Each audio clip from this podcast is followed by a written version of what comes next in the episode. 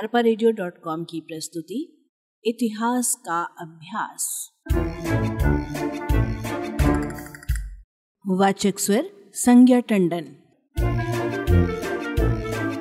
दक्षिण कोसल में जैन व बौद्ध धर्म का प्रसार। प्राचीन दक्षिण कोसल यानी छत्तीसगढ़ धार्मिक एवं सांस्कृतिक दृष्टि से देश का एक महत्वपूर्ण भूभाग है।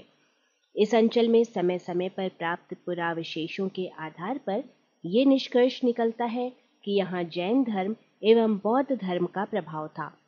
दोनों धर्मों के इस प्रदेश में विकास का एक कारण यह भी है कि यहाँ के राजा धार्मिक दृष्टि से सहिष्णु थे। जैन धर्म। दक्षिण कोसल में भी जैन धर्म का प्रचार प्रसार था। कुमार वरदत्त के गुंजी शिलालेख में ऋषभ तीर्थ का उल्लेख किया गया है। मल्हार, सिरपुर, धनपुर तथा आरंग से प्राप्त जैन प्रतिमाएं पांडवकालीन मानी गई हैं। राजिम के सोमेश्वर मंदिर के अहाते में पार्श्वनाथ की एक प्रतिमा उपलब्ध है।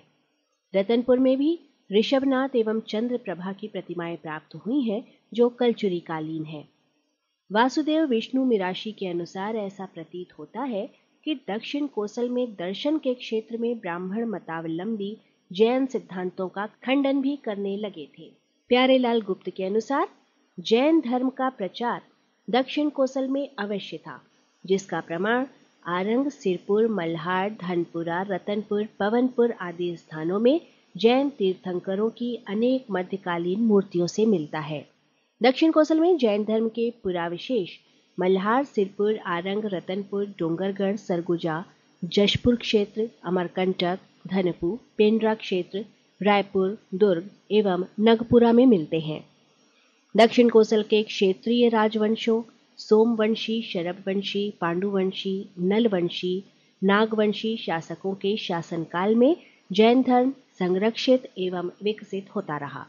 कल्चुरी कालीन छत्तीसगढ़ में ब्राह्मण धर्म की बढ़ती लोकप्रियता से बौद्ध धर्म के साथ साथ जैन धर्म की प्रतिष्ठा को आघात पहुंचा। फलस्वरूप तत्कालीन लेखों के तत्संबंधी कोई विवरण प्राप्त नहीं होता, किंतु इतना अवश्य है कि जैन धर्म का प्रचलन निसंदेह तत्कालीन समाज में रहा होगा। आरंग का जैन मंदिर भाण देवल कलात्मक एवं दर्शनीय है। रायपुर एवं नागपुरा, जो कि दुर्ग में स्थित है, यहाँ भी प्राचीन जैन प्रतिमाएं विद्यमान हैं। आरंग में प्राप्त बहुमूल्य रत्न स्फटिक की 3 प्रतिमाएं मिली हैं, जिसमें से 2 पार्श्वनाथ की और 1 शीतलनाथ की है। वर्तमान में ये प्रतिमाएं दिगंबर जैन मंदिर रायपुर में स्थित हैं। इनका काल निर्धारण कठिन कार्य है, फिर भी पार्श्वनाथ की एक प्रतिमा 7वीं-8वीं शताब्दी की और दूसरी 11वीं-12वीं शताब्दी और शीतलनाथ की प्रतिमा 14वीं-15वीं शताब्दी की स्वीकृत की जा सकती है। और आइए अब हम आपको छत्तीसगढ़ में बौद्ध धर्म के संबंध में जानकारी देते हैं। दक्षिण कोसल में बौद्ध धर्म का प्राचीन काल में व्यापक रूप से प्रचार प्रसार हुआ।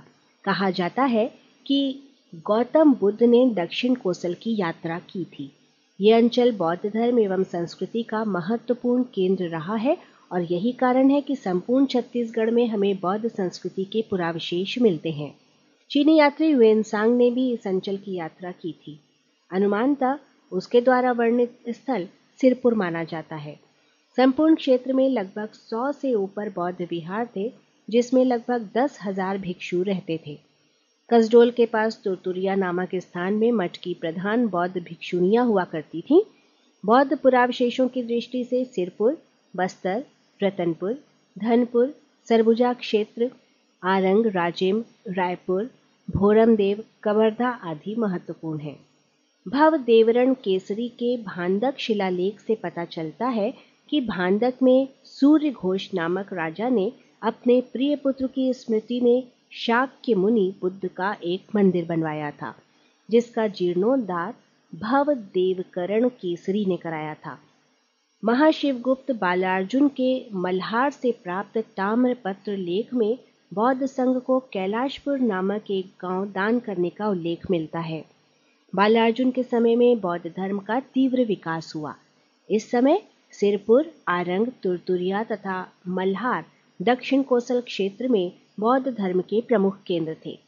सिरपुर के उत्खनन से यहाँ बौद्ध धर्म से संबंधित दो विहार प्रकाश में आए हैं। इनमें से एक विहार अपनी भू योजना के कारण स्वस्तिक विहार कहलाता है। दूसरे विहार से आनंद प्रभु नामक बौद्ध भिक्षु से संबंधित शिलालेख प्राप्त हुआ है, अतः इसे आनंद प्रभु कुटी विहार कहते हैं। दोनों विहार ईंटों से निर्मित हैं। इस प्रकार कल्चुरियों के पूर्व छत्तीसगढ़ क्षेत्र बौद्ध धर्म का महत्वपूर्ण केंद्र रहा था। कल्चुरी कालीन अभिलेखों में बौद्ध धर्म से संबंधित विवरण बहुत कम मिलते हैं। ऐसा प्रतीत होता है कि इस समय छत्तीसगढ़ क्षेत्र में बौद्ध धर्म की लोकप्रियता कम होने लगी थी। जाजल्यदेव प्रथम के गुरु रुद्रशिव को दिंगनाथ एवं अन्य न्याय और शैव सिद्धांतों का ज्ञाता कहा गया है। पृथ्वीदेव द्वितीय के कोनी शिलालेख में रचनाकार को त्रिरत्न एवं बौद्ध आगमों का ज्ञाता कहा गया है। बस्तर जिले में भी कुछ गांवों में बौद्ध विहार के अवशेष मिले हैं। स्वर्गीय प्रीतिनंदन मिश्र ने छोटे डोंगर, बैनूर और बड़े डोंगर क्षेत्रों से जानकारी प्राप्त की थी। इन साक्ष्यों से प्रकट होता है कि उस समय दक्षिण कोसल में विद्वानों की रुचि बौद्ध धर्म के दार्शनिक पक्ष की ओर थी। डॉक्टर रमेंद्रनाथ मिश्रा के शब्दों में महाशिवगुप्त बालार्जुन के शासनकाल में सिरपुर में बौद्ध विहार का निर्माण हुआ था। इसकी धार्मिक सहिष्णुता के कारण इस अंचल में हिंदू धर्म, जैन धर्म एवं बौद्ध धर्म का सर्वांगीण विकास हुआ।